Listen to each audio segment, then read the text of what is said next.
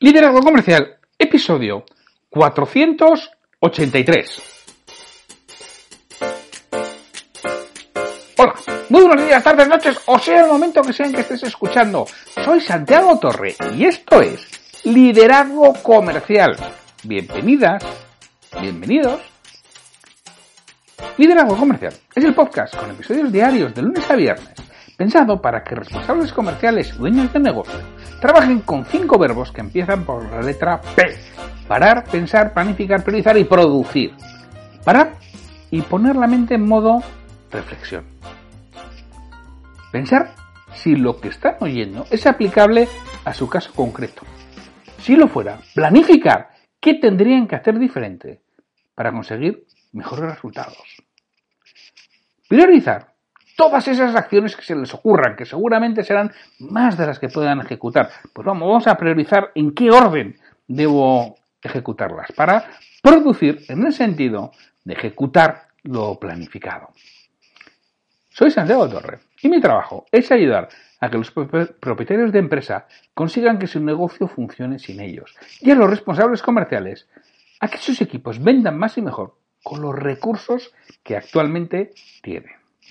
Luego, a través de procesos organizados, estructurados y con metodología, que lleve a esa mejora de ventas, ya que se obtenga un mayor control y tranquilidad sobre lo que está sucediendo en el caso de que estés al frente tanto de un departamento como de tu propia empresa. Además, soy el director del portal liderarivender.com, en donde tienes en abierto todos los episodios de este podcast y sus notas y a su vez decenas de material vamos subiendo, semana a semana vamos subiendo cada vez más material para ayudarte a mejorar en tus procesos comerciales y en la gestión de tu empresa. Algunos de estas, algunas de estas piezas están bajo registro gratuito. Sencillamente con registrarte ya puedes acceder a parte del material. Y otros lo puedes conseguir suscribiéndote, convirtiéndote en patrocinador del podcast por un precio actual de 15 euros al mes, con lo que a su vez ayudarás a que este podcast siga aportando valor. Pero si te quieres suscribir, no esperes a que haya más porque todos los meses vamos subiendo el precio. En agosto no lo hemos hecho, pues porque era el mes de agosto, pero ese es que todos los meses vamos subiendo el precio, un euro al mes hasta llegar a los 25 euros, que será el precio definitivo, pero tú solo vas a pagar el precio del día en el que te inscribas. Así que estás pensando en inscribirte, aprovecha ahora, que son 15 euros que luego serán más. Hoy es el miércoles 2 de septiembre de 2020. Y hoy tenemos una entrevista. Hoy entrevisto a Esteban Cervi. Esteban Cervi es una persona, es un propietario de una empresa, una, bueno, una pequeña empresa, ya os contará él lo que hay, nos va a contar cómo, cómo surgió, cómo la montó, por qué la montó, cuál fue su motivación, qué ha obtenido, cuáles han sido los momentos de ruptura, esos momentos de cambio, esos momentos en los que se produce una disrupción, esos momentos en los que se produce un salto de escalón. Nos va a hablar sobre sus aspectos de liderazgo con el equipo con el que está. Creo que es una entrevista que merece la pena oírla. Yo estoy muy a gusto conversando con él y creo que debes sacar mucho valor. Realmente merece la pena. Oye, pues sin mucho más, os dejo con la entrevista con Esteban. Hola Esteban, muy buenas tardes. ¿Qué tal Santiago? ¿Cómo estás? Muy bien, aquí, bueno, ya va volviendo a la actividad normal después del periodo vacacional y con ganas, con ganas de, empezar a pesar de la situación con lo que nos viene encima, que no hay que perder nunca la ilusión. ¿Qué tal estás tú, Esteban? Bien, bien, bueno, eh, similar también, digamos, sí, pensando ¿no? En, en, no perder la ilusión, no perder la esperanza, hay que seguir avanzando, hay que seguir haciendo ejercicio, tratando de, bueno, de, de seguir trabajando, seguir eh, avanzando en todo lo que uno hace y bueno, a la espera, ¿no? También un poco de, de la gran solución de una, de una vacuna que, nos ayude a todos a volver a, a, esa normalidad que teníamos antes que todos tanto extrañamos. Fíjate, yo, yo en este caso, la vacuna creo que es más expectativa que otra cosa, porque en el momento que vemos la vacuna vemos luz al final del túnel, con lo cual se empiezan a tomar decisiones que se van posponiendo. Porque cuando, no sé, cuando está la luz al final del túnel, las grandes empresas, pues las posibles decisiones de inversión o de lanzamiento de nuevos productos o de inversiones productivas, pues lo posponen. Cuando dicen, hay vacuna, bueno, no sé si será diciembre, enero, febrero, pero eso ya está.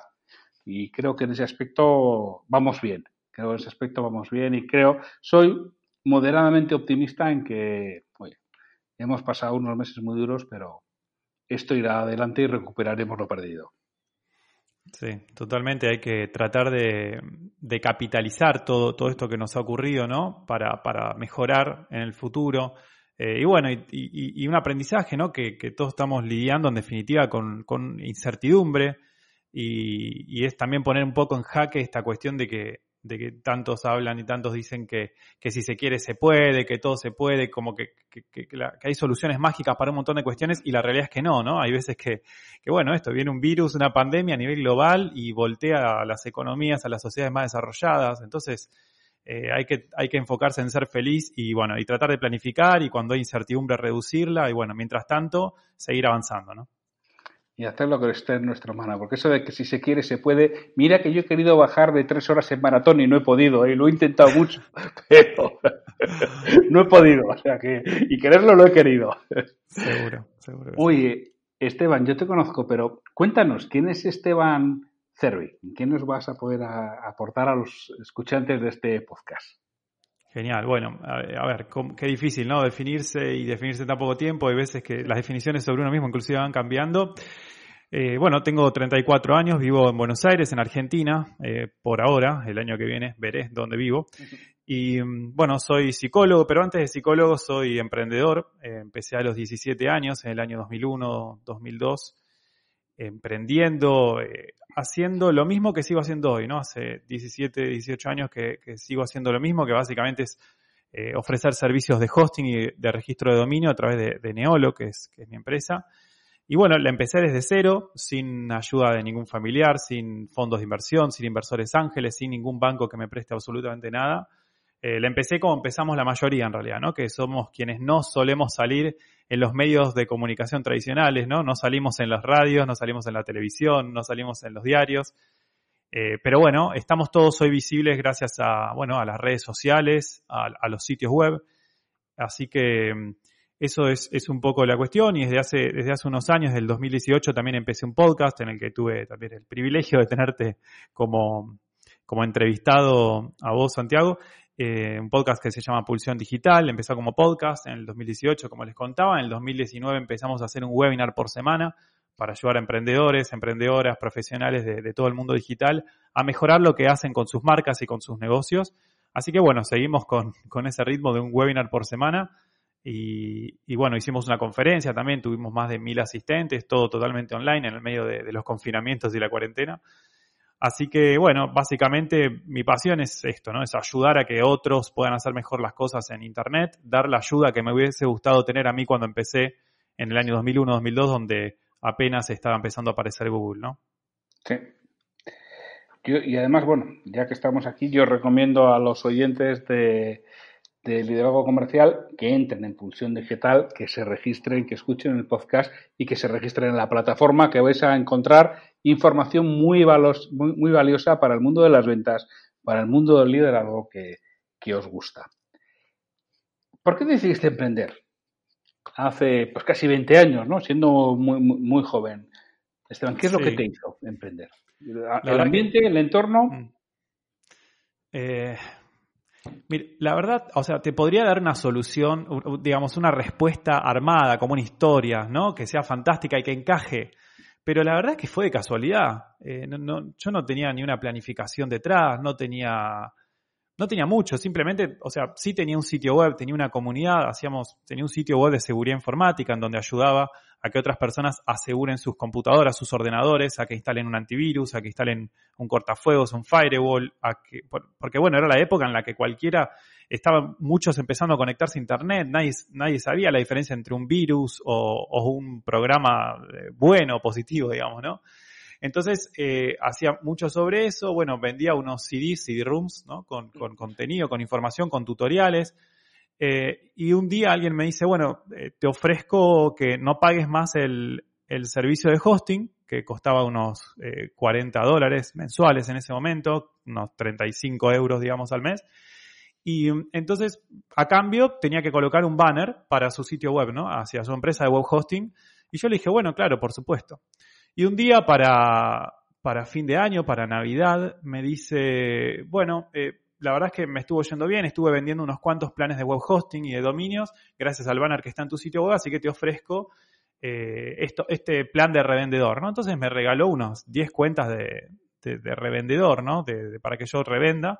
Entonces yo la verdad es que no tenía ni idea de ventas, no tenía noción. Entonces lo que hice fue, básicamente copié todo su sitio web completo, modifiqué algunas palabras eh, inventé un nombre, el nombre era Aeolus Hosting, Aeolus, porque a mí me gustaba la filosofía, eh, el dios griego del viento. Y bueno, así fue como, lancé mi sitio web de hosting. Eh, y obviamente el banner, en vez de apuntar hacia su sitio web, el de la empresa de mi, de mi conocido, lo empecé a apuntar hacia, hacia mi negocio, hacia mi propio sitio web. Y bueno, así fue como empecé a tener las primeras ventas.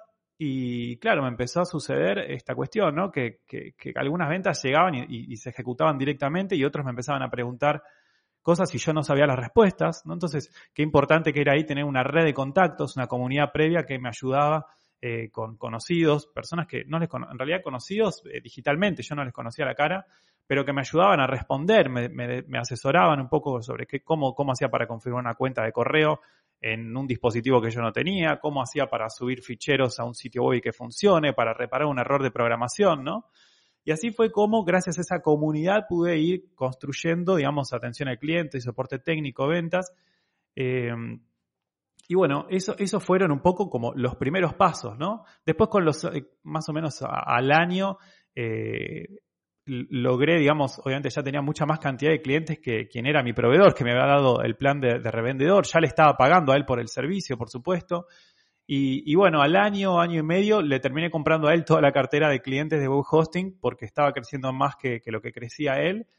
Y bueno, eh, y después, bueno, con el tiempo fueron, bueno, fueron sucediendo distintas cuestiones, tuvimos que, bueno, fuimos expandiéndonos paso a paso. Pero, pero bueno, la verdad es que ese fue el origen, ¿no? Digamos, fue un poco de casualidad, pero, pero prestándole siempre atención a, la, a lo que quería el cliente, ¿no? A las preguntas, tratando, esforzándome mucho por tratar, tratar de responder todas las preguntas que me hacían. Y, y, esto, ¿no? Tener al usuario como centro, algo de lo que se habla mucho hoy, pero creo que históricamente debió haber sido así, ¿no? Muy cierto. Además, me ha gustado mucho esto que has contado de la red de contactos, que muchas veces no la tenemos y es básico, no podemos saber de todo. Tenemos que apoyarnos en otros, ¿no? Y, oye, en un kit pro ayudarnos mutuamente, sobre todo cuando estamos en empresas pequeñas o medianas.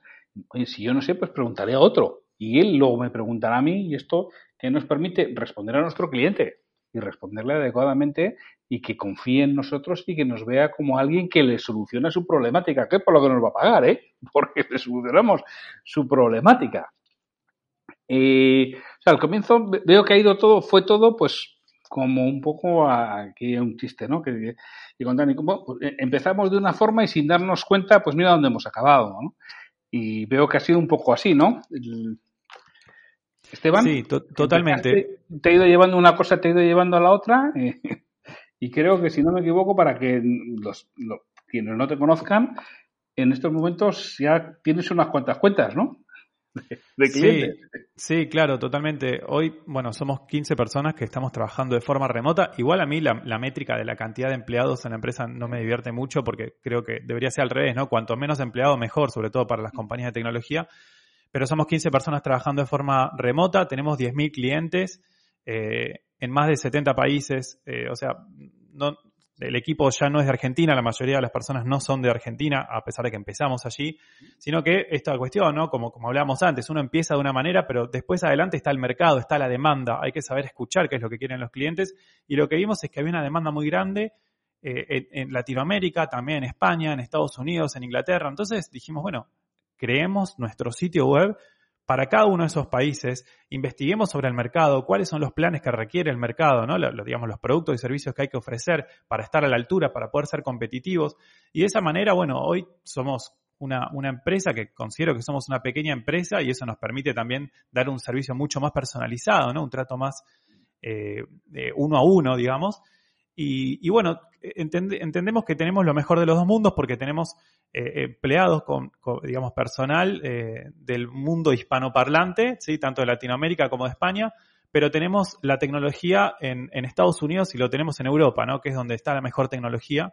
Entonces creo que, eh, digamos, hoy el desafío tecnológico pasa por ahí, por, por hacer un buen arbitraje geográfico y en donde tratar de, elegir eh, los clientes en el país donde uno los quiere tener, los empleados en donde uno los quiere tener, la compañía también establecida donde sea más beneficioso, ¿no? Tratar de armar el kit eh, mejor. Y bueno, eh, nada que ver, digamos, con el origen, ¿no? El origen, como hablábamos recién, fue un poco de casualidad, pero bueno, hay que estar atento y hay que querer avanzar, hay que querer avanzar, ¿no? Sin deseo no hay nada. Esteban, me vas a permitir aquí un, atraco así a mano armada, eh, porque es que has tocado un punto que para mí es esencial, ¿no? Ya sabes que este podcast se llama Liderazgo Comercial y has dicho algo que a mí me llega al alma, porque es que es un cambio que vamos a tener que vivir. Y dices que tienes 15 personas trabajando de forma remota. Y claro, eso desde el punto de vista del liderazgo es un reto y un desafío tremendo, porque hasta ahora siempre hemos trabajado de forma presencial. Podíamos tener a alguien en remoto, pero era alguien. Y era ese que estaba por ahí fuera que se sentía absolutamente solo en una isla, ¿no? Pero el resto estábamos todos protegidos por, el grupo. Y ahora tú estás liderando y dirigiendo un equipo de 15 personas a las que es posible que físicamente no les hayas visto nunca alguna de ellas. ¿Con qué desafíos te encuentras ahí, Esteban? ¿Cómo los, cómo los afrontas? ¿Cómo lo haces?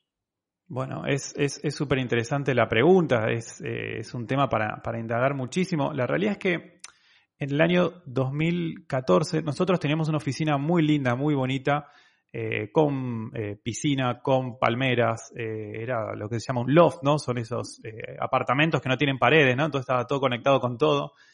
Eh, la verdad que era genial porque eran las 7, 8 de la tarde y, terminaba de trabajar y me iba a la piscina, me tomaba una cerveza y era feliz y estaba todo fantástico.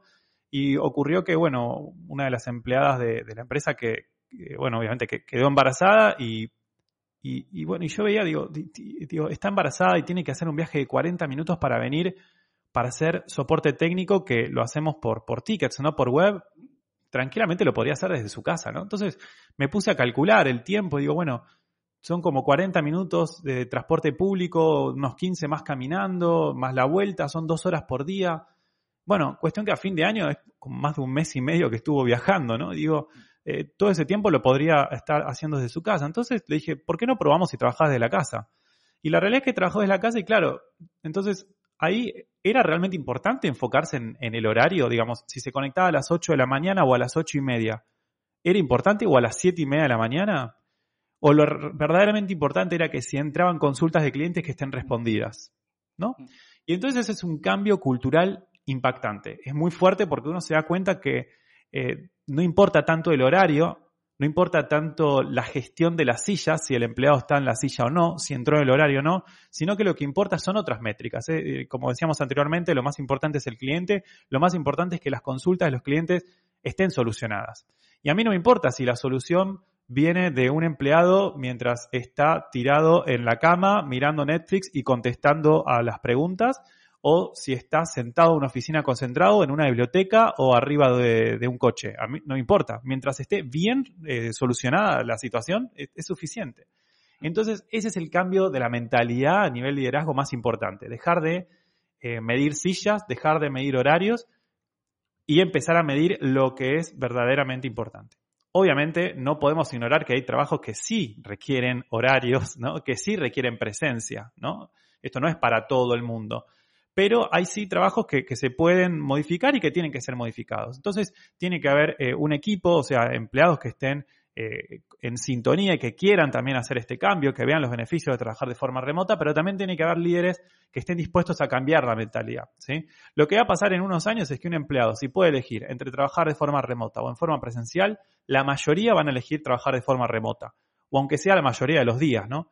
Entonces, las organizaciones se encuentran eh, enfrentándose ante una situación en la cual el mercado laboral les demanda, bueno, más flexibilidad. Por lo pronto, más flexibilidad, ¿no? Entonces, eh, las organizaciones sí o sí se tienen que amoldar. Así que, bueno, esos son los primeros desafíos. Cambiar la forma en que medimos, ¿no? Que no es nada fácil. Sí, señor, no, no, y además yo tengo hijos en los veintitantos y, concretamente los hijos mayores estos viven en Madrid y el teletrabajo está absolutamente extendido y bueno, ahora con, con la situación que hemos vivido muchísimo más y es un cambio que vamos a tener que ver de forma clarísima. y esa mentalidad hay que cambiarla. Además, bueno, tú desde tu punto de vista de, licenciado en psicología, de, psicólogo, hablas de la mentalidad del líder, por supuesto que tiene que cambiar, pero también tenemos que cambiar la mentalidad de los empleados. ¿Qué, ¿Qué, es lo que tiene que tener un empleado para ser capaz de hacer un teletrabajo efectivo?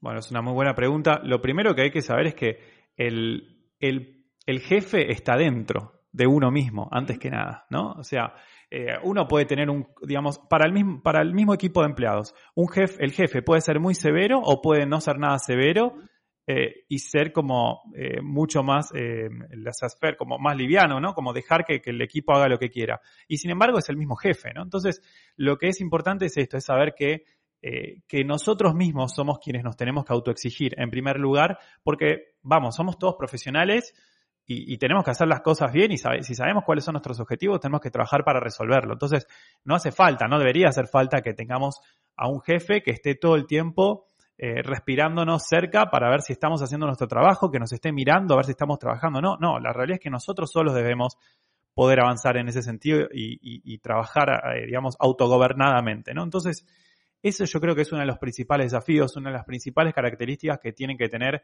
las personas que quieren trabajar de forma remota porque Netflix está muy cerca, digamos, eh, la bicicleta para ir a dar una vuelta o ir a correr también, entonces eh, es muy importante que si uno tiene que saber que si tiene que trabajar, tiene que trabajar, ¿no? Entonces, eh, claramente el trabajo remoto tampoco es para todos, ¿no? Hay personas que necesitan estar mucho en contacto con otros, que necesitan hablar con los compañeros, con las compañeras, levantarse, irse al otro escritorio, bueno, hay que ver hasta cuánto soporta uno como empleado, digamos, eh, poder reemplazar esto por, bueno, llamadas telefónicas, WhatsApp, mensaje de texto, plataformas como Slack o Microsoft Teams. Entonces, claramente no es lo mismo lo presencial que lo remoto. Claramente, cuando uno trabaja a distancia hay menos posibilidades de creatividad, digamos, los equipos son menos creativos.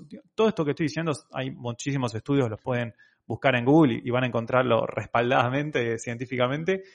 Pero digamos, hay, hay verdaderamente desafíos, estos son algunos de ellos, pero bueno, depende de cada uno sobreponerse y, poder este, avanzar en ese sentido, ¿no?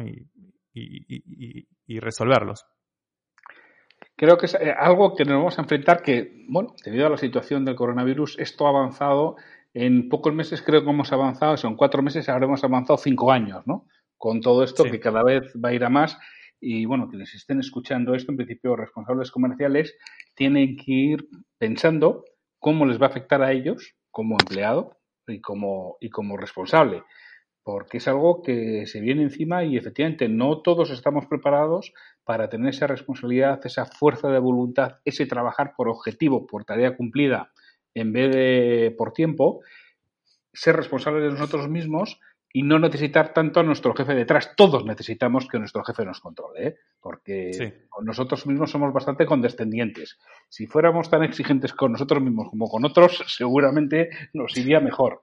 Sin duda. Entonces, una cosa es que necesitemos un poco un jefe y otra cosa es que necesitemos mucho un jefe y nos tenemos que ir acostumbrando. Pero sí, sí, creo que es uno de los retos que nos vamos a enfrentar o se va a enfrentar la sociedad en los siguientes años y no va a ser sencillo, ¿eh? Eh, me alegro que tú me digas que, ya estás ahí y, sí, sí y, también quería agregar una cosita más y es que es importante, digamos, eh, lo que está ocurriendo no es la felicidad del teletrabajo. Estamos eh, padeciendo una pandemia, ¿no? Con confinamiento. No es lo mismo teletrabajar con la libertad que implica y que, nos otorga el teletrabajo, donde uno puede desplazarse a cualquier ciudad, a cualquier país, a cualquier cafetería y conectarse con su ordenador y trabajar. No, esto es, un, es, es muy distinto, ¿no? O sea, eh, para quienes tienen eh, niños, niñas pequeñas en la casa y que no pueden tener a nadie que los, eh, les colabore, les ayude para poder mientras tanto trabajar. Digamos, hoy hay muchos desafíos que con el teletrabajo sin pandemia no, no, no ocurren. ¿no? Entonces, también sepan que lo que estamos viviendo está grabado por, por la pandemia. Entonces, me parece muy importante compartirlo con los equipos, compartirlo si hay alguien en recursos humanos, eh, tiene que saber, digamos, cuál es la situación de uno y lo que está atravesando, porque hay veces que no se ve, ¿no? la, distancia hace que no se vean estas cuestiones. Entonces, es, importante compartirlo, sobre todo en nuestras culturas que hay como una cosa, una cuestión muy fuerte con de eso no se habla. Ah, no, no hablemos que, que en, mi casa tengo un montón de problemas porque no, el trabajo es el trabajo. No, hay que compartirlo y decir, mira, estoy muy complicado con esto, se te ocurre cómo lo puedo resolver. Y compartidos los problemas muchas veces se dividen.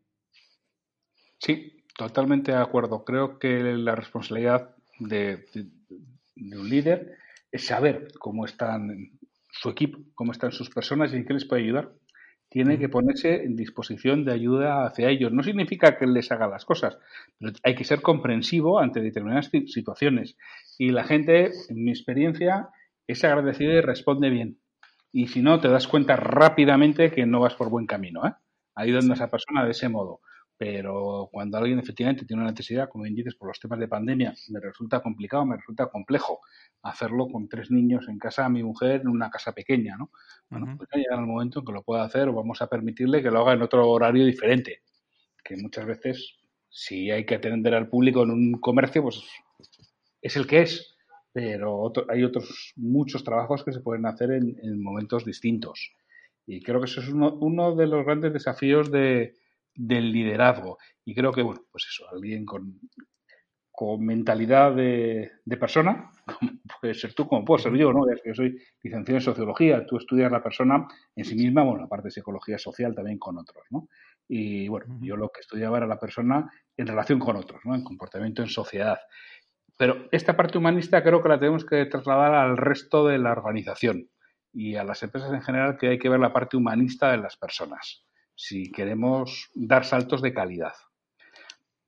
Por cierto, hablando de salto de calidad, eh, Esteban, ¿cuánto se produce la ruptura, ese salto de calidad que hace que tu empresa, que tu empresa crezca? ¿O ha sido un continuum desde el 2001? ¿Hay un momento que dices, aquí fue donde se produjo esa rotura de cuello de botella, ese salto de calidad?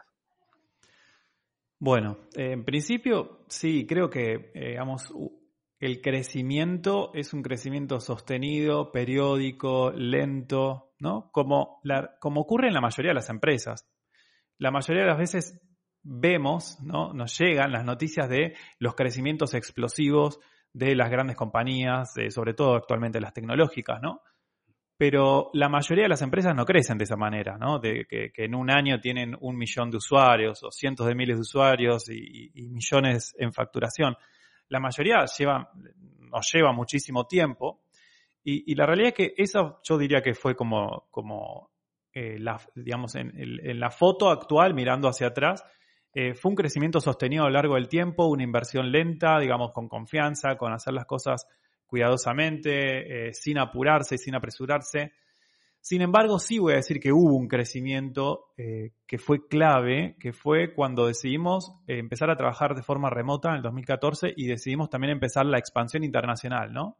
Es decir, dejar de mirar el mercado local, porque a veces uno piensa solamente en venderle a los que están en el mismo país, ¿no? En el mismo pueblo, en la misma ciudad. Em, es como un sesgo interesante ese, ¿no? Como que uno quiere venderle como a los, a los que son similares a uno a veces, ¿no? Entonces, eh, la realidad es que el mundo es un lugar enorme. Internet hace que hoy no importen las distancias. Eh, la pandemia vino a fortalecer esto, ¿no? A, abonar esta teoría de que no importan las distancias, sino que lo que importa es, eh, digamos, el, product market fit, ¿no? Que haya un, encuentro entre lo que quiere el mercado y el producto que vamos a ofrecer, la propuesta de valor. Entonces, esto, diría que, la expansión internacional fue clave porque ahí dije, bueno, en vez de tener los servidores en Latinoamérica, los podríamos tener en Estados Unidos y, en Inglaterra inicialmente. Eh, bueno, y si queremos tener clientes en España, ¿cómo deberíamos hacer? Bueno, deberíamos tener servidores en España también, para, por una cuestión de latencia ¿no? y de velocidad. Y bueno, ¿por qué no lo vamos a hacer si la contratación de, digamos, de los servidores, de los centros de datos, de las licencias es todo online? Entonces, de esa, bueno, avancemos, hagámoslo. Y la contratación de la publicidad también es online. Y si queremos contratar a alguien, bueno, podemos contratar a alguien de forma online, también no hace falta verlo para ver cómo, para saber cómo trabaja. Si a mí me interesa saber cómo trabaja, no cómo se ve esa persona, ni cómo se oye, cómo se escucha. ¿no? Entonces, eh, es ir en contra de todos esos sesgos, de todas esas formas de hacer las cosas, ¿no? De, de, son cientos de años de ver que las empresas venden productos y servicios al mismo país, a la misma región. Y bueno, no, la realidad es que hoy por hoy eh, podemos eh, comprarnos eh, un pantalón que esté fabricado en Malasia, leer un libro que haya sido escrito en Madrid eh, ponerme unos auriculares que sean de Japón y, bueno, una pelota de fútbol que sea de Brasil. No sé, digo, entonces, eh, considerando que, realmente hay una globalización, la globalización también es digital y todos quienes lideramos algún tipo de organización o nuestra propia marca personal, lo que sea que lideremos, Internet es un vehículo para eso, ¿no? Entonces, saber que el crecimiento va a ser lento en la mayoría de los casos, que hay que seguir con, digamos, hay que confiar, hay que ser perseverante y que, puede haber algunos trucos, algunos atajos que nos permitan crecer más rápido, como este, ¿no? El del arbitraje geográfico, empezar a pensar en, en, la, en, que el mercado sea el mundo y que no es solamente el lugar donde uno nació. Otro cambio de mentalidad importante que nos estás planteando, Esteban, que creo que todos nos hemos dado cuenta ¿eh? durante estos meses, que efectivamente tenemos que prepararnos para vender fuera porque el mundo se está preparando. ¿eh? Cada vez va a ser más frecuente que cualquiera pueda vender en cualquier lugar del mundo. Hombre, si es un producto físico, un corte de pelo, pues no, no podrá ser. Solo podré cortar el pelo a los que viven cerca de mí. otros muchos servicios se pueden realizar y mis productos los puedo enviar a cualquier parte del mundo. Nos ha enseñado Amazon, fundamentalmente, y otros, ¿eh? que se puede poner en pocas horas un producto a 800 kilómetros de distancia de la noche a la mañana. Eh, y ahora es lo que demandamos los consumidores. Cuando yo voy a comprar algo que me dicen que tardan cinco días, digo, anda, ¿dónde vas? Cinco días. Si Amazon me lo pone mañana. Y creo que en todo eso tenemos que, tenemos que, avanzar. ¿Cómo, ¿Cómo gestionaste las ventas en ese momento de crecimiento?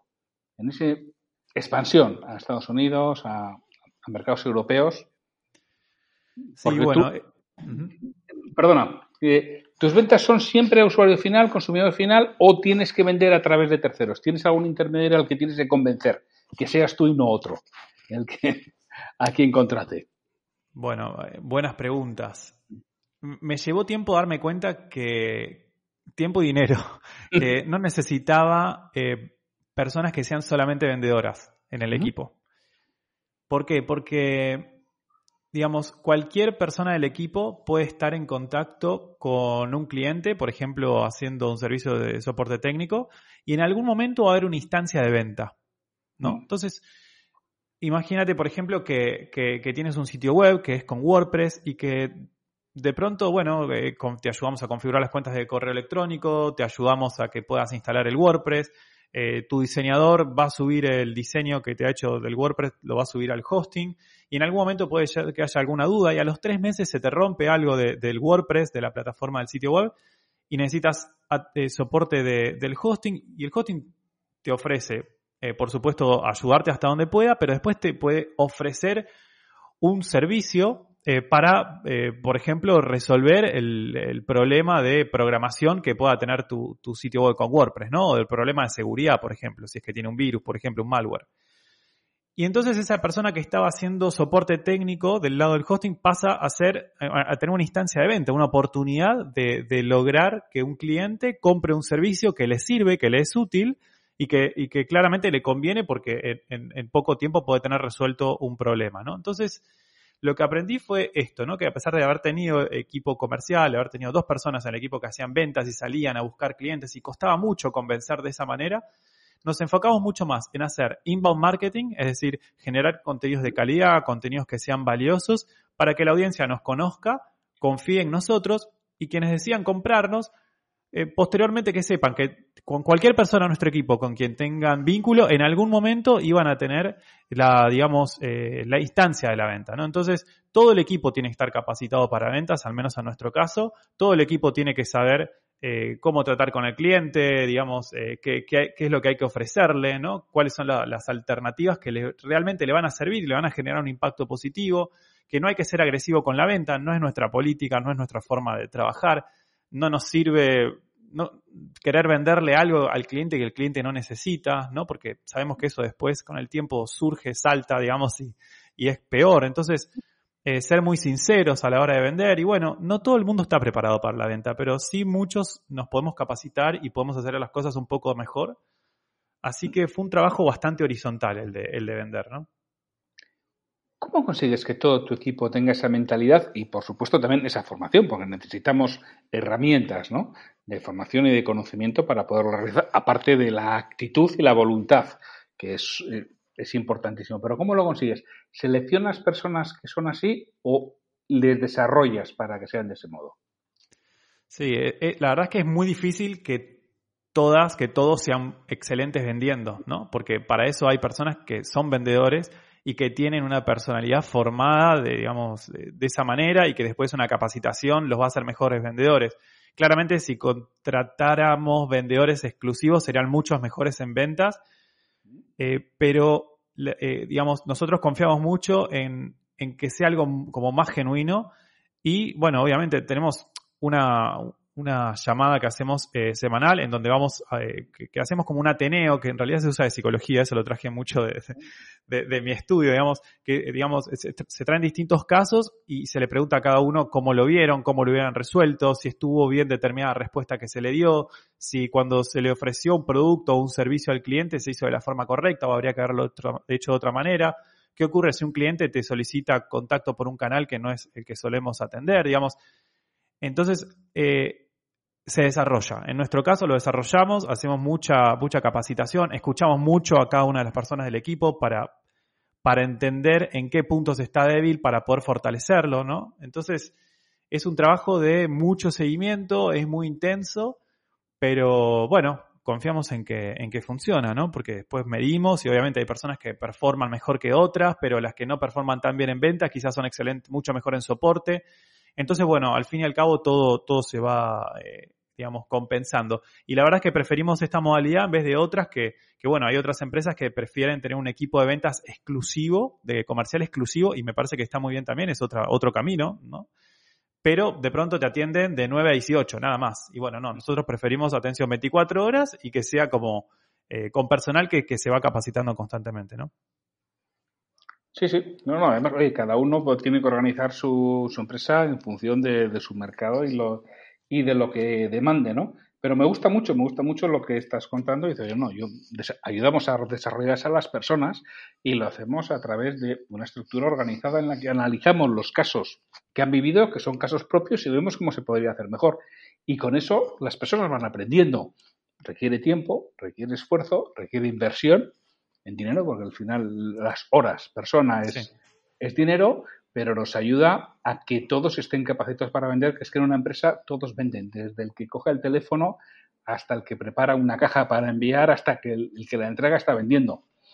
Está facilitando o dificultando la siguiente venta. Y, y, tenemos que ser conscientes de ello. Y tenemos que ser conscientes de la orientación al cliente y que nos paga por resolver los problemas. Y si me resuelve rápido un problema técnico, yo seguiré con tu hosting será difícil que, me vaya. Y si me voy, volveré en cuanto el otro me falle. Porque, oye, por eso, por eso estamos pagando y veo que además de ser muy tu empresa muy cliente céntrica, también es muy eh, empleado céntrica en el aspecto de, ayudarle a crecer. Al final una empresa no es más que lo que hagan sus empleados, ¿no? sus trabajadores, y cómo se relacionen entre ellos y cómo se relacionen con las personas de fuera. Y, eso no lo ganamos, ¿eh?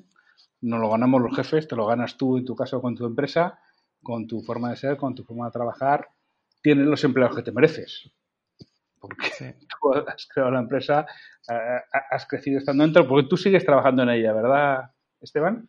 Sí, sí, claro, exacto. Sí, sí, sí. Sí, creo que lo que tenemos que, que, como que darnos cuenta, ¿no? Hacer lo que, lo que se llama como un insight es que eh, no necesariamente estamos todos trabajando por el dinero, ¿no? Porque si todos trabajáramos por el dinero y todos eh, fuéramos eh, tan inteligentes y el, coeficiente intelectual fuera realmente lo más importante, como hay muchos movimientos, ¿no? Que, impulsan a que eso es lo más importante, y que todos fuéramos racionales y demás, la verdad es que todos seríamos millonarios, no habría problemas en el mundo, estaría todo fantástico, pero es cierto que hay como otras fuerzas que nos gobiernan y la realidad es que uno tiene que poner sobre la mesa qué es lo más importante para uno, ¿no?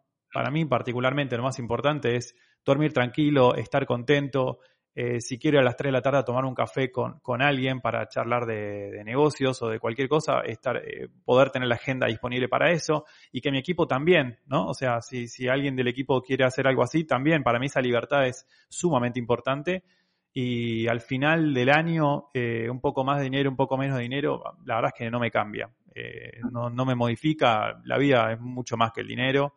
Eh, pero bueno, eh, a, veces que de vuelta, ¿no? Esto uno lee determinados contenidos en internet que, enfocan a que lo más importante es, es ganar dinero y, y, demás. Y no, yo creo que, lo más importante es llevarse bien con la gente, estar bien uno mismo con uno, con la vida, con el mundo. Y, estamos de paso acá. Entonces, sí, hay que ganar dinero, hay que trabajar para eso, hay que esforzarse, hay que ser mejores cada día, pero que el norte esté claro, ¿no? Que, uno tiene que, ser consciente de que hay veces que es más valioso eh, tener un equipo contento y estar uno contento con menos dinero que tener más dinero y estar todos enojados. Pero bueno, son filosofías, ¿no? Cada, cada uno lleva adelante su empresa como le parece y, es válido. Sí, pero me gusta mucho el ejemplo y ver que hay personas que pensando como piensas tú han sido capaces de llevar su empresa adelante, han sido capaces de crecer, han sido capaces de internacionalizarse y, van a mantenerse en el tiempo, porque además cuando una empresa tiene un, un crecimiento sostenible, sostenido, y tú antes me has dicho que no tuviste, a pesar de ser una startup, a pesar de ser una empresa tecnológica, no, no, has tenido nunca una financiación externa, no has tenido un seed capital, no has tenido un business angel, todo lo has hecho a través de reinvertir lo que ibas obteniendo, ¿no? Exacto, sí, la, fuente de, financiación y de inversión fueron los propios clientes. Igual, acá me das pie para comentar algo que, es una idea que tengo que me parece que, que, es muy atinado en base a lo que estás preguntando, que es todo un tema, no es todo un mundo del cual no se habla la verdad que yo contaba al principio, empecé, en mi caso particular, cuando tenía 17 años, eh, bueno, como muchos, no importa la edad, ¿no? Cada no hay edad para emprender, entonces no importa si uno empieza a los 70 años, a los 85 o a los 30 o a los 40, da igual. Pero el punto importante es que uno dice, no, yo no, tuve ninguna fuente de financiación, es real, no tuve ningún tío o tía millonario que viniera a ayudarme con un plan de negocios o a poner dinero, no había inversores ángeles, no había nada en esa época, al menos acá en Latinoamérica, y, pero, pero uno se olvida, ¿no? Y bueno, pero ¿quién me daba la conexión a Internet? ¿Quién me daba el ordenador? Eh, desde la casa de quién estaba haciendo todo esto, ¿no? Y hay veces que, que uno deja de, digamos, deja de lado y se olvida que a veces eh, la familia eh, también financia y apoya ese tipo de, de, cuestiones, ¿no? Porque el hecho de tener un techo, de tener una comida todos los días, de que la comida estuviera servida, de tener el internet funcionando y que funcionara rápido, que de poder tener una computadora que yo no me la había comprado porque yo no trabajaba antes, alguien me la tuvo que comprar. Entonces, siempre hay fuentes de financiación, siempre vamos a estar financiados o subsidiados por alguien. A veces es una pareja, ¿no? Cuando uno decide emprender por su propia cuenta, ¿qué pasa con, con, la pareja que tiene que continuar trabajando y apoyando y, colaborando con, con que la familia siga funcionando, la casa siga funcionando, ¿no? Entonces, eh, ahí como que tenemos que darle visibilidad a todos aquellos a quienes históricamente no les dimos visibilidad, me parece, ¿no? Así que en principio no, no tuve inversiones, pero por otro lado te digo que sí, hubo inversiones, que son esas inversiones de las que nunca hablamos, ¿no? Toda esa ayuda, mira, que creo que has sido padre recientemente, a lo que te doy la, enhorabuena, y te voy a dar un dato que quizá no conoces y te voy a poner los pelos de punta. Eh, hay estudios medianamente bien hechos, ¿eh? en, España, pero supongo que en otros sitios será parecido. En, España, teniendo en cuenta que un hijo se independizara a los 25 años, a un padre cada hijo le viene a costar entre 120.000 y 150.000 euros. No, sí, es, increíble. Es, increíble. Y, la realidad es que Es así. O sea, un hijo te cuesta, depende luego de los estudios que hagas, si estudias en un colegio, en una universidad privada, pública, privada, pues si es privada, muchísimo más, ¿no? Pero dice, habitualmente en una familia media, una familia media, lo que es en España, entre 120 y 150 mil euros. Es decir, que sí tenemos todos esos 120 mil o 150 mil euros que han puesto nuestros padres hasta que el día que con 25 años nos vamos de casa. Es un, es un gran punto. Sí, mm. sí. ser independientes y creo que debemos ser más agradecidos a los padres por todo lo que hacen y el esfuerzo que, han hecho por nosotros y, me, alegra, me alegra que hagas ese reconocimiento a tus padres que fueron tus primeros inversores ¿no?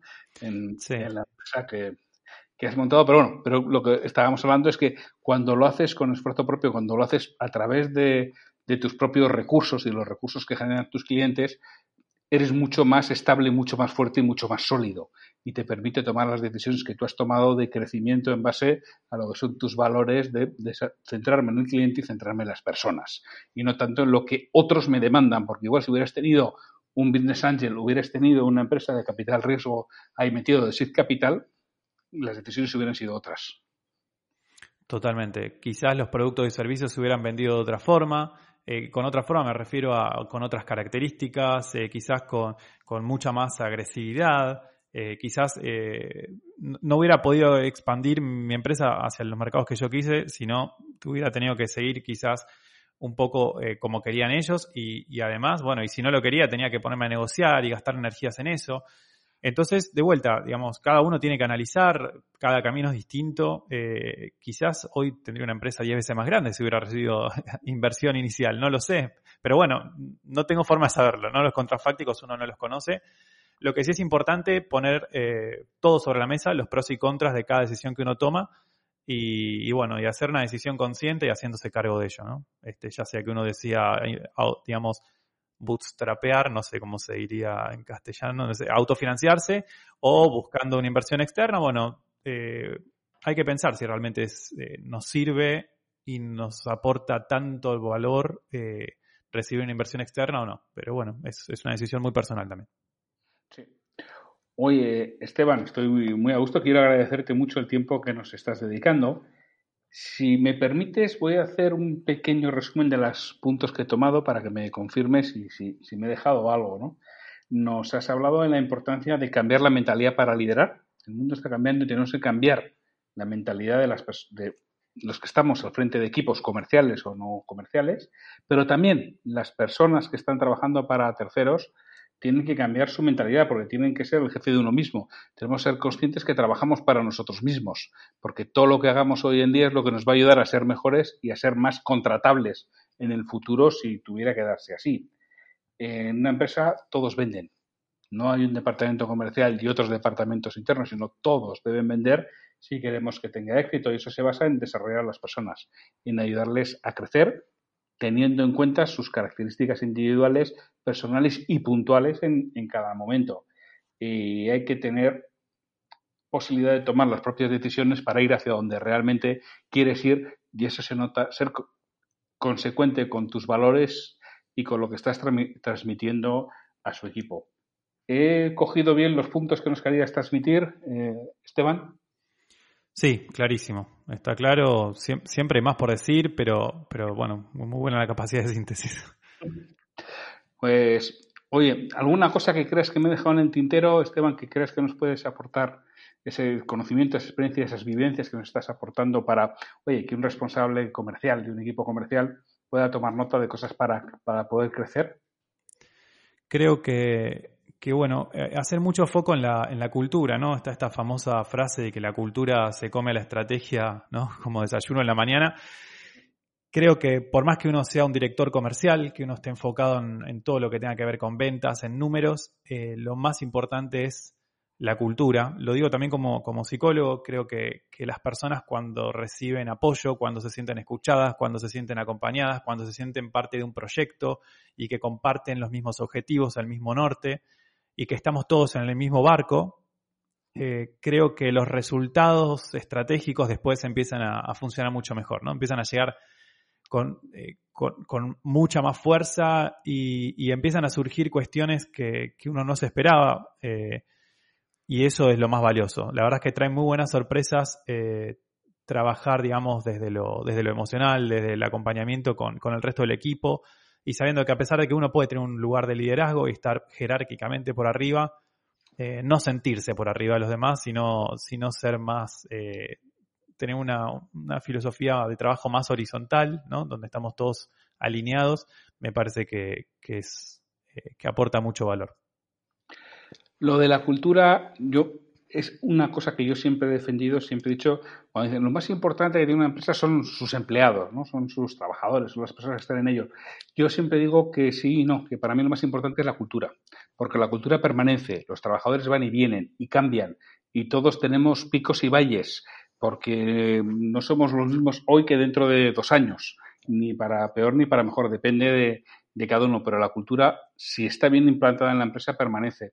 Yo puedo hablar de un caso personal y particular. Yo trabajé para una empresa muchos años en las que hubo un director general que se empeñó y se empecinó en que hubiera una cultura en esa empresa. Él fue director general durante 20 o 25 años y se jubiló y esa empresa tiene una cultura general muy fuerte de apoyo, de desarrollo, de inversión en, en personas y, y, de allí todos los que éramos los miembros del comité de dirección fuimos saliendo, unos como yo por voluntad propia que decidió irse a montar su propio negocio y otros éramos, eh, esa empresa era una empresa, una subsidiaria de una multinacional en España y todos los miembros del comité de dirección salieron hacia puestos directivos algunos a, a, headquarters y otros de directores generales de otras empresas del grupo en otros países. Pero no se notó que ninguno nos íbamos. A pesar de que éramos personas valiosas todas, ¿eh? Pero es que el que llegaba por detrás nos superaba. Porque había una cultura de desarrollo, de apoyo y que hacía que el siguiente hacía malo al, bueno que se había ido. Y eso es lo más importante que puede tener una empresa.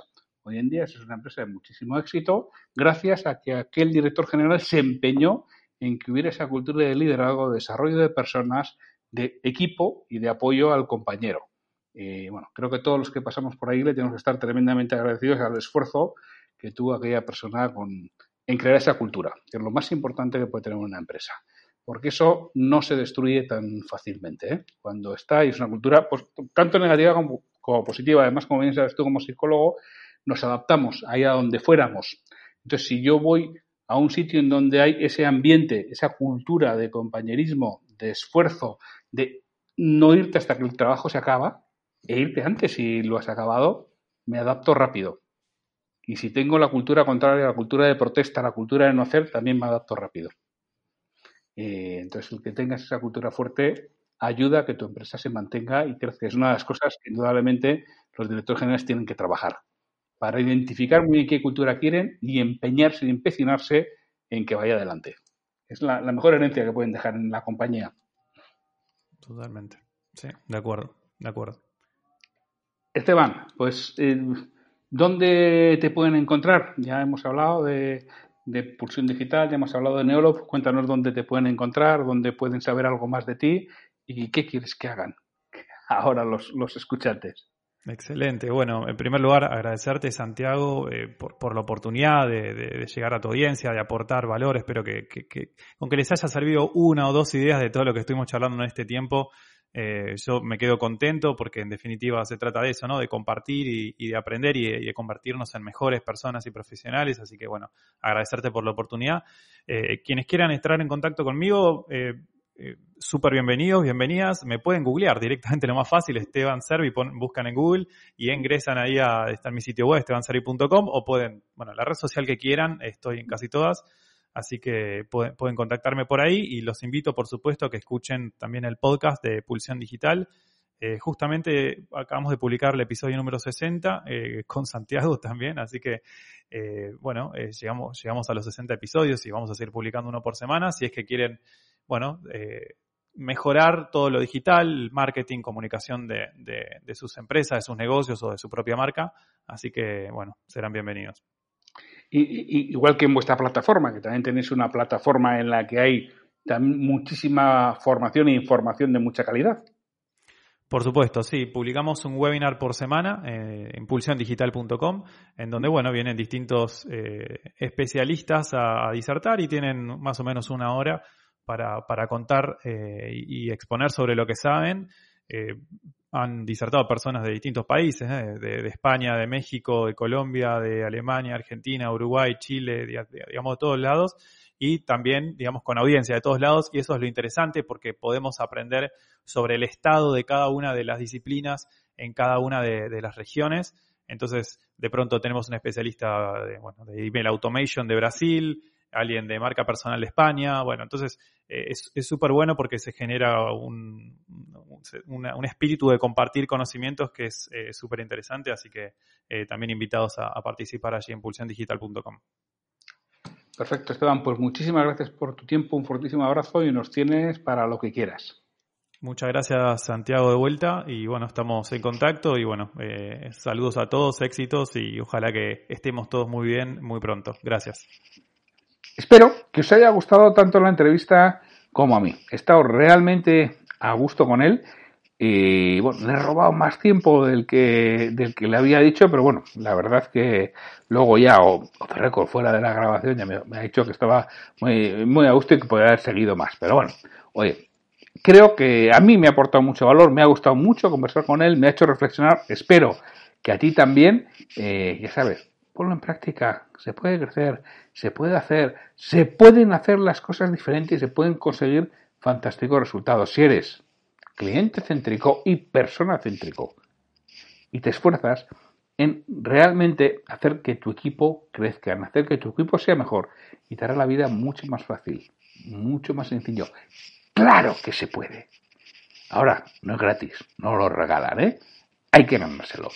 Pues, sin mucho más, nos despedimos. Hasta mañana en un nuevo episodio de Liderazgo Comercial. Hasta mañana.